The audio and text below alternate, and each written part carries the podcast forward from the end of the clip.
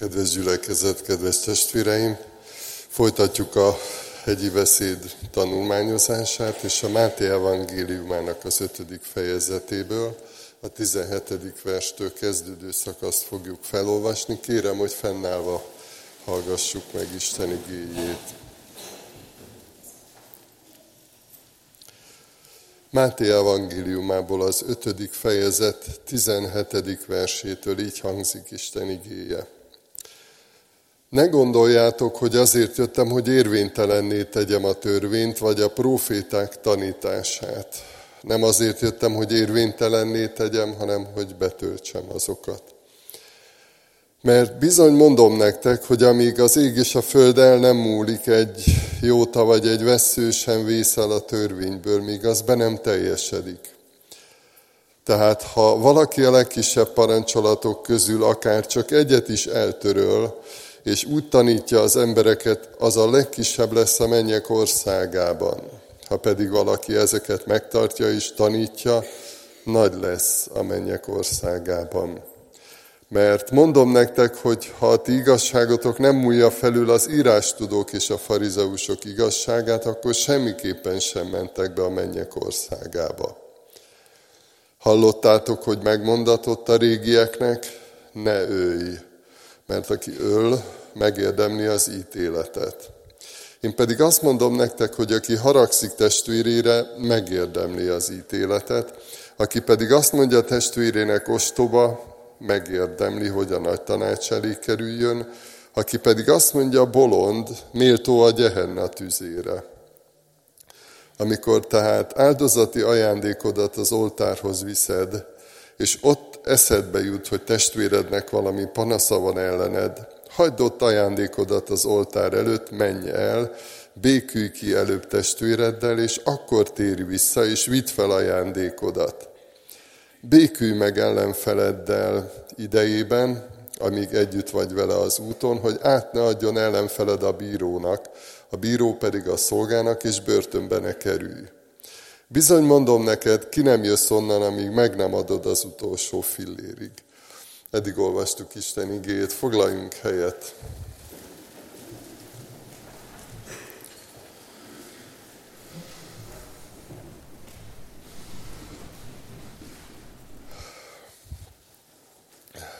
Kedves gyülekezet, kedves testvéreim, lehet, hogy vannak, akik csodálkoznak, hogy hogy lett ennek a szakasznak ez a címe, hogy, hogy a kegyelem ereje. Arra gondoltam, hogy most nem a felolvasott igében a, részleteket fogom magyarázni, hanem inkább egy fontos szempontra szeretnék összpontosítani, és azt megosztani veletek, hogy mit gondolt Jézus Krisztus a, a törvényről, illetve hogyan teljesítette be. Mert hogy azért nekünk ezzel voltak, meg vannak néha gondjaink, hogy egyrészt az új szövetség időszakában, meg világában élünk, a kegyelem idejében, ahogy szoktuk mondani, ez a kegyelemnek az ideje, Isten kedvességének az ideje.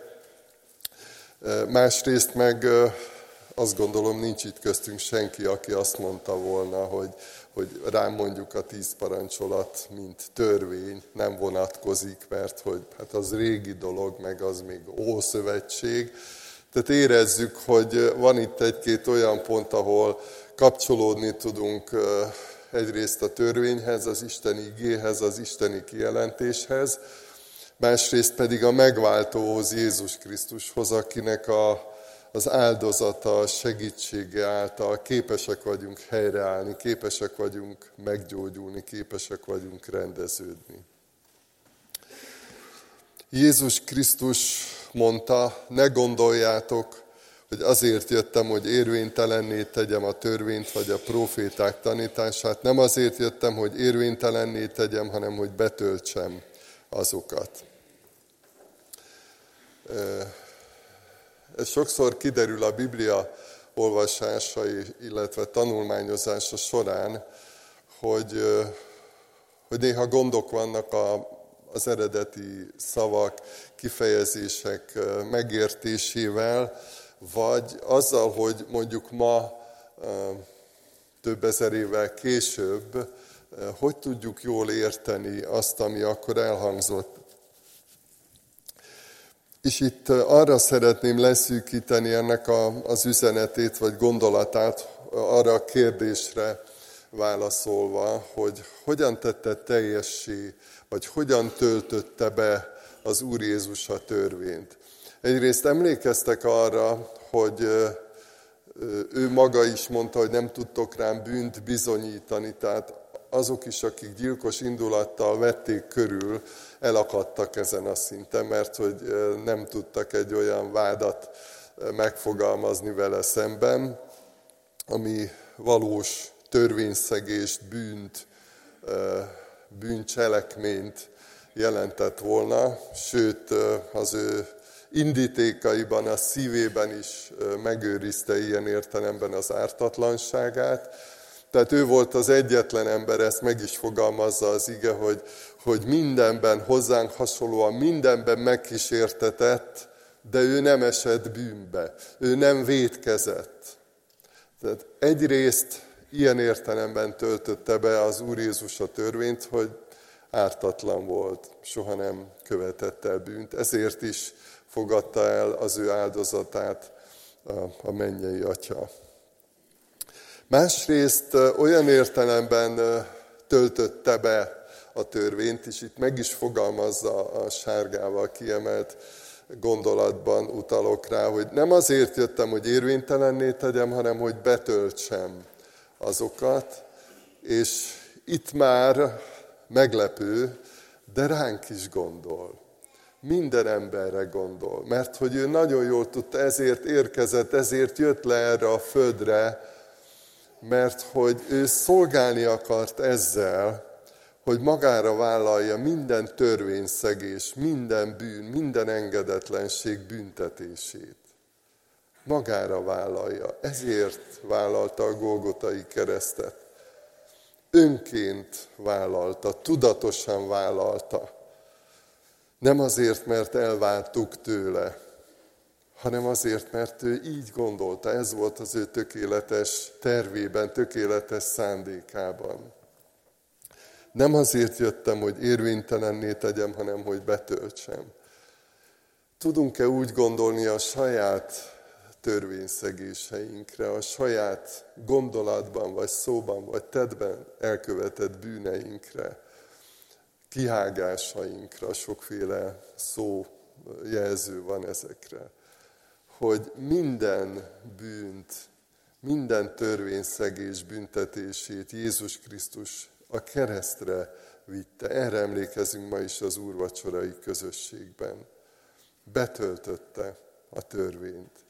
Ezért nyugodtan, békével gondolhatunk a jövőre, a holnapra, akár a végső ítéletre.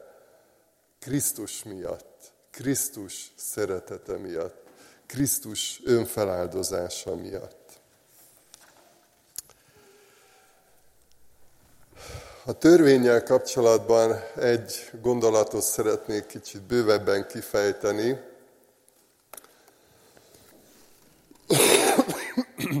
Elnézést, néha még rám jön.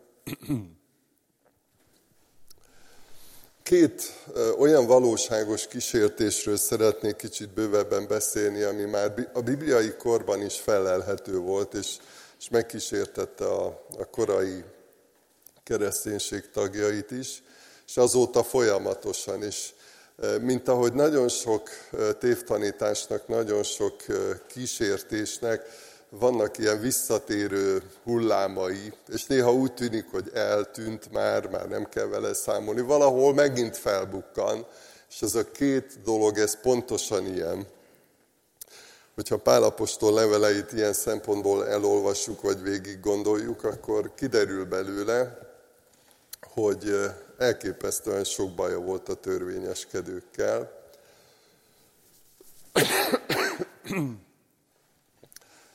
Ugyanúgy, ahogy egyébként a megváltónak, az Úr Jézus Krisztusnak.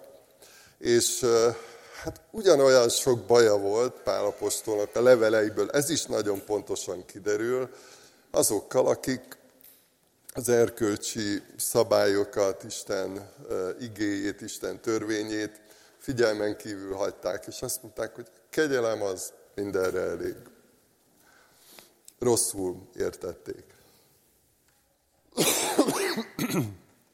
És az a megdöbbentő egyébként, hogy bár első olvasásra, vagy lehet, hogy első végig gondolásra nagyon messze van a két dolog egymástól, a törvényeskedés kísértése, meg a törvény ellenesség,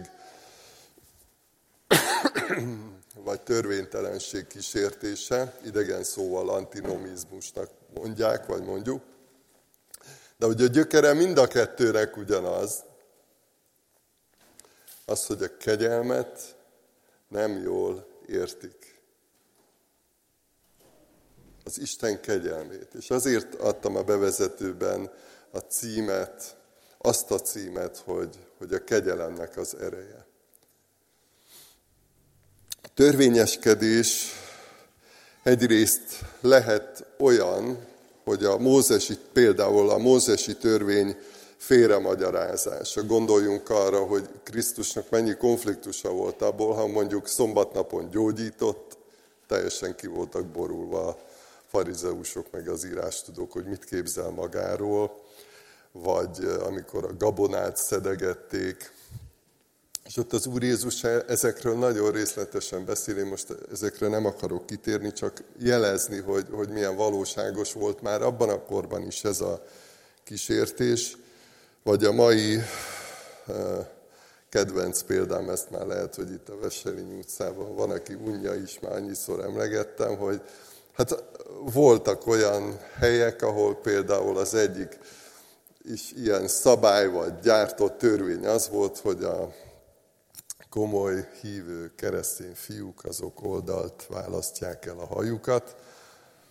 Nem tudom, hogy akik kopaszodnak azokkal mi a helyzet, de ezt most hagyjuk és akiknek középen van elválasztva a hajuk, azok világiasan gondolkodnak, tehát azokon látszik, messziről látszik, hogy nem, nem komoly hívők. Ajaj.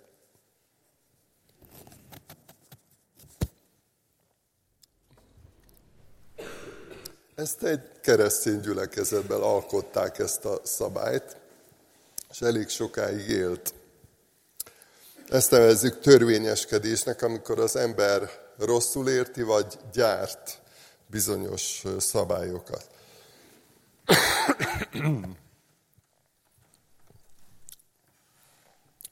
A másik a, a törvényellenesség, minek az a, a lényege, hogy, hogy a kegyelmet úgy értik félre, tehát visszatérve még a törvényeskedéshez, és fogok egy-két bibliai példát is mondani, Ajjaj. Tehát a, a törvényeskedés esetén a, a kegyelmet úgy értik félre, hogy ahhoz, hogy Isten elfogadjon, ahhoz meg kell javulnod. Valamit le kell tenni az asztalra, és hogyha megbízhatónak látszik, akkor elfogad az Isten. Ugye itt a félreértés, mert a kegyelem nem erről szól, a kegyelem az ilyen értelemben feltétel nélküli. A törvény ellenességnél meg ott a baj a kegyelem félreértésével, hogy hát a kegyelem az mindenre elég. Hát ha Krisztus meghalt, akkor mindegy, hogy hogy élsz, mindegy, hogy hogy viselkedsz. Az a lényeg, hogy kegyelem alatt vagy. Ugye ebbe is érezzük, hogy hát logikus, csak nem biblikus tehát hogy semmi köze a Szentíráshoz. Teljesen másról szól a kegyelem, és a bibliai példákról ez ki fog delülni. Az első példa az a történet a Bibliából, amikor odahoznak egy házasságtörő nőt az Úr Jézus elé, és egyébként az fontos megjegyezni itt visszatérve a törvényre, amire maga az Úr Jézus is azt mondta, hogy, hogy azért jöttem, hogy betöltsem, hogy teljessé tegyem a törvényt. Hogy amikor mondjuk a, az, azokra a parancsolatokra gondolunk, ne ölj, ne lop, ne paráznák, hogy ne kívánd a fele barátod értékeit. Tehát ezekre a parancsolatokra gondolunk, akkor mindig gondoljunk arra, hogy Isten védelemként adta. Tehát borzasztóan el van tévedve sok ember ma is, amikor ezen gondolok, hogy na most Isten jó kitolt velünk, megtiltott egy csomó jó dolgot.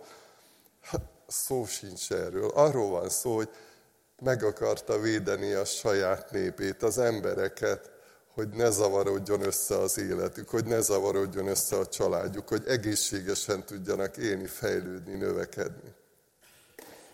Teljesen másképp gondolkodnak ma erről.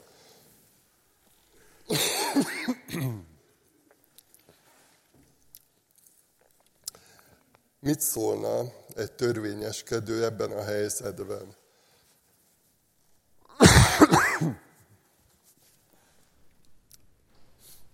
Mert hogy Jézus azt mondta, na, én sem ítélek el, most az egész történetet nem mondom el a rövidség miatt.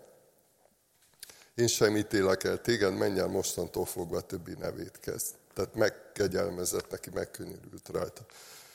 Mit mond a törvényeskedő? Én elítéllek.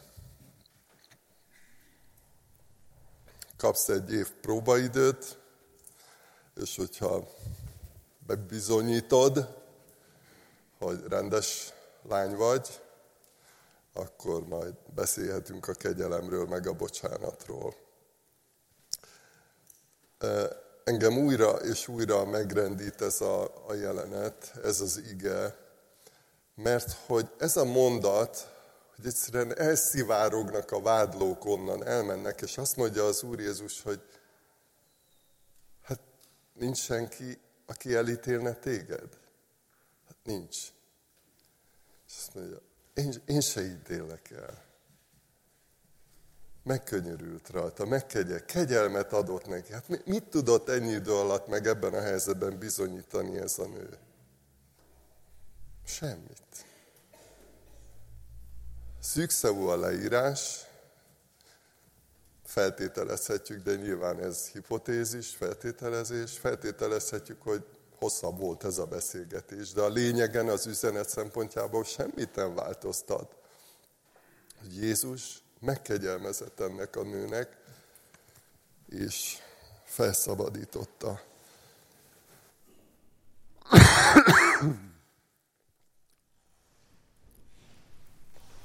A törvényeskedő, amikor azt mondja, hogy én elítélek, és majd, ha bebizonyítottad, hogy megváltoztál, akkor nem foglak elítélni, akkor tulajdonképpen a kegyelmet feltételhez kötötte. Ez az, amit Jézus nem tett meg soha. Nem kötötte feltételhez az ítéletet.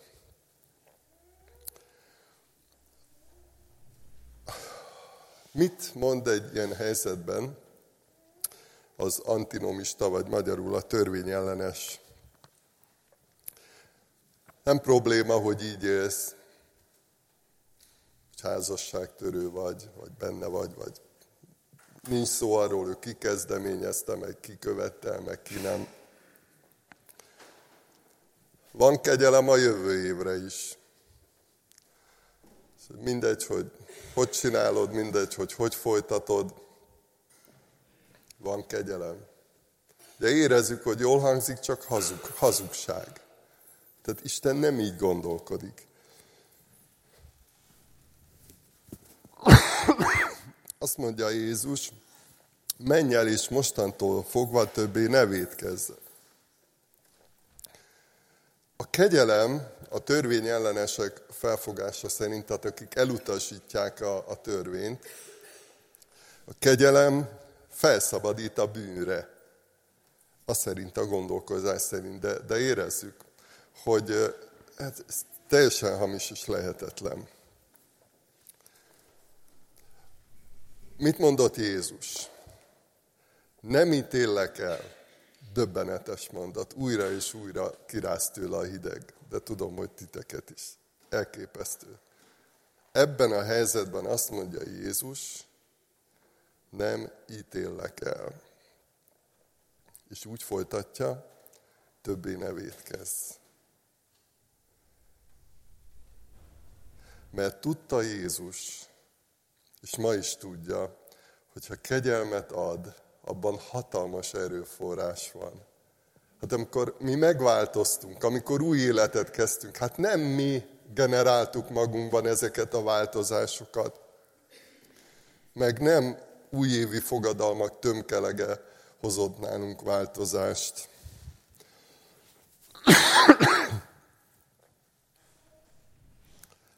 Az Úr Jézus ezzel azt is mondta, hogy lesz esélyed nem védkezni, lesz esélyed ahhoz, hogy erőt vegyél tőlem. Na, nagyon érdekes, egy picit más összefüggésben, de amikor kiküldi az Úr Jézus a tanítványokat, azt mondja, hogy erőt kaptok, miután a Szentlélek rátok száll, és tanúim lesztek. Tehát nem azt mondja, hogy menjetek, azt csináljátok, azt mondja, hogy kaptok erőt. Hát amikor azt mondja az Úr Jézus, hogy menj el, és mostantól fogva többé ne védkez, akkor nem úgy volt, hogy magára hagyta ezzel a mondattal, ezzel az elvárással, mert mi, micsoda elvárás az, hogy többé ne védkez, nem? Tehát modern ember nem vár el egy ilyet, ne védkezzé. De az Úr Jézus tudta, hogy ha ez az asszony elfogadja a kegyelmet, ez a nő, megváltozik az élete, olyan erőforráshoz jut, hogy fog tudni nemet mondani. Holnap is, holnap után is, jövőre is. Mert a kegyelemnek ilyen hatalmas ereje van, amire ma is emlékezünk. És nem véletlenül veszünk magunkhoz rendszeresen úrvacsorát, mert azzal együtt, hogy nem hiszünk abban, hogy ennek valamiféle varázsereje lenne a kenyérnek meg a bornak. De abban hiszünk, hogy amikor Jézusra gondolunk, Jézus Krisztus szeretetére, az ő áldozatára, akkor erőforrásokhoz jutunk a Szentlélek által. És megtörténhet a győzelem. És megtörtént nagyon sokszor. Egy másik bibliai történet, ami egyébként egy példázat, ez egyébként sokan ismerhetitek Rembrandtnak a festménye, a tékozló fiú története. Most ezt nem, nem olvasom végig, csak szintén a törvényeskedő, illetve a törvényellenes szempontok. Lényeg, a tékozló fiú hazatér, az apja eléje fut, ez is már érdekes, megcsókolja, átöleli. Törvényeskedő mit mond ilyenkor? Hogy nézek? Nem. Hát hogy nézek? Te nem érzed, hogy milyen büdös vagy? A törvényeskedő így gondolkodik, hogy ezt szedje már magát rendbe, ha hazajön, nem? Most itt normális ágy van, meg asztal, meg ajtó, meg kilincs. Hát megmosakodhattál volna, mielőtt hazajössz. És hol van az a sok pénz, amit elvittél, nem?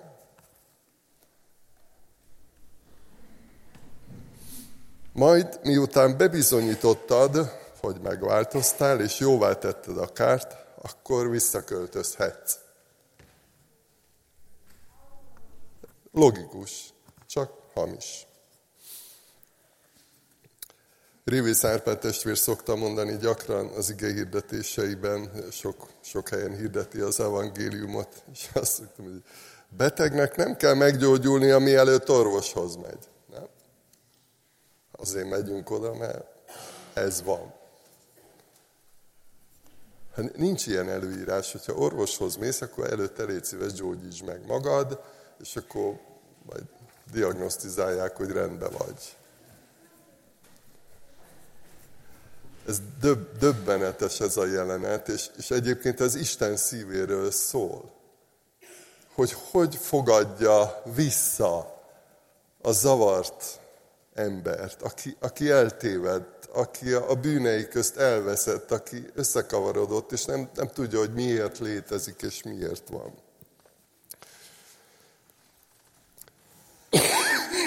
Mit mond a Törvényellenes. Errefelé is vannak ám jó kocsmák. Jókat lehet bulizni erre is, nem kell az olyan messze menni. Errefelé is vannak szép lányok, ha érted, hogy mire gondolok. Az a lényeg, hogy hazajöttél.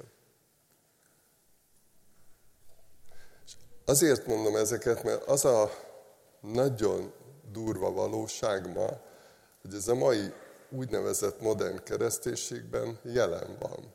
A tanítás szintjén, az életgyakorlat szintjén jelen van. Hogy nem baj, ha tisztességtelen vagy, nem baj, ha erkőstelen vagy. Kegyelem alatt vagy, az a lényeg. Krisztusban elrejtett életed van. Tehát tudják a jelszavakat jobbról, balról, alulról, fölülről, oda-vissza. De érezzük, hogy, hogy ez nem erről szól. Ez arról szól, hogy kapsz új ruhát, és, és meg fogsz változni, mert, mert hogy hazajöttél, és ennek az ölelésnek, ennek a befogadásnak van egy olyan erőforrása, ami meg fog változtatni téged. És erőt fog adni, amikor döntéseket kell hoznod, mert hogy holnap is lesznek kísértéseid, meg holnap után is.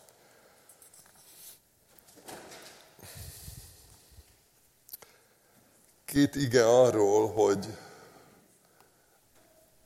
hogy mi, a, mi az igazán fontos. Figyeljétek meg, azt mondja az Úr Jézus, hogy jöjjetek én hozzám. Tehát ő is erre hív, hogy, hogy jöjjetek én hozzám mind, akik meg vagytok fáradva és meg vagytok terhelve. És na, nagyon sokan ma így vannak, így élnek, megfáradtan és megterhelten. És hogy, hogy ez a fajta szeretet, ez a fajta ölelés, Jézus Krisztus áldozata az, ami, ami nekünk erőforrássá tud válni.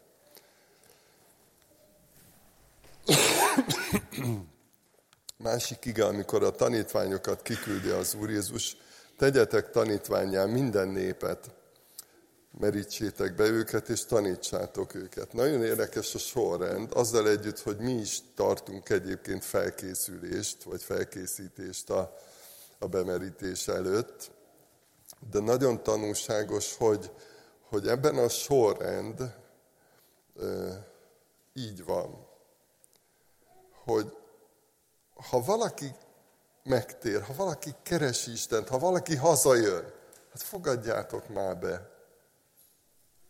És utána tanítsátok, segítsetek neki fejlődni, küzdeni.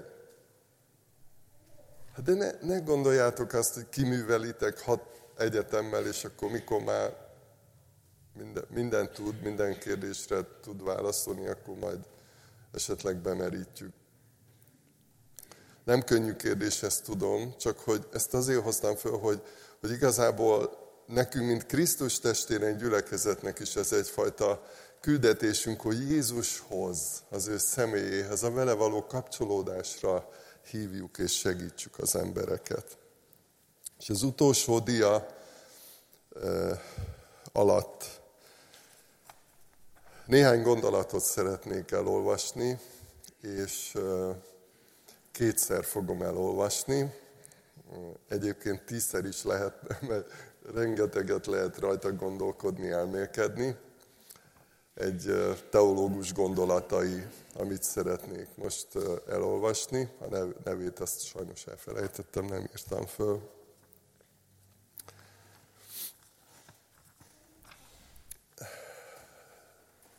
Gondolkodjatok velem.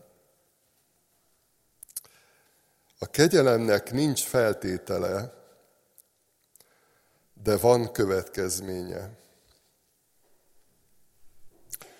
Aki valóban Krisztussal találkozik, az átéli a feltétel nélküli elfogadást.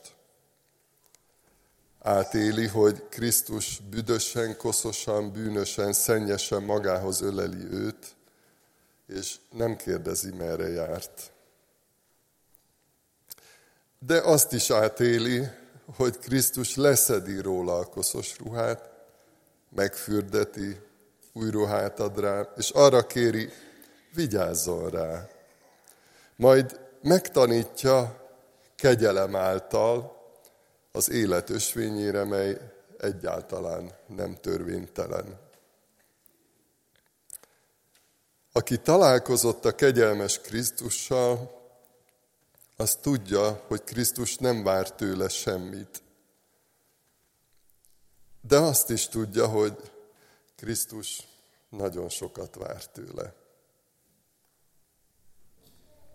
A kegyelem nem támaszt feltételeket, de Krisztusban szeretet által betölti bennünk is a törvényt.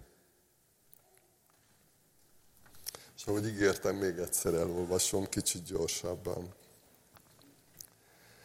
A kegyelemnek nincs feltétele, de van következménye. Aki valóban Krisztussal találkozik, az átéli a feltétel nélküli elfogadást.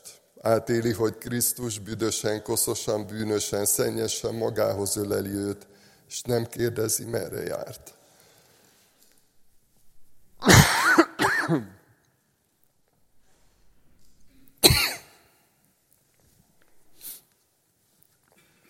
De azt is átéli, hogy Krisztus leszedi róla a koszos ruhát, megfürdeti, új ruhát ad rá, és arra kéri, vigyázzon rá. Majd megtanítja kegyelem által az életösvényére, mely egyáltalán nem törvénytelen.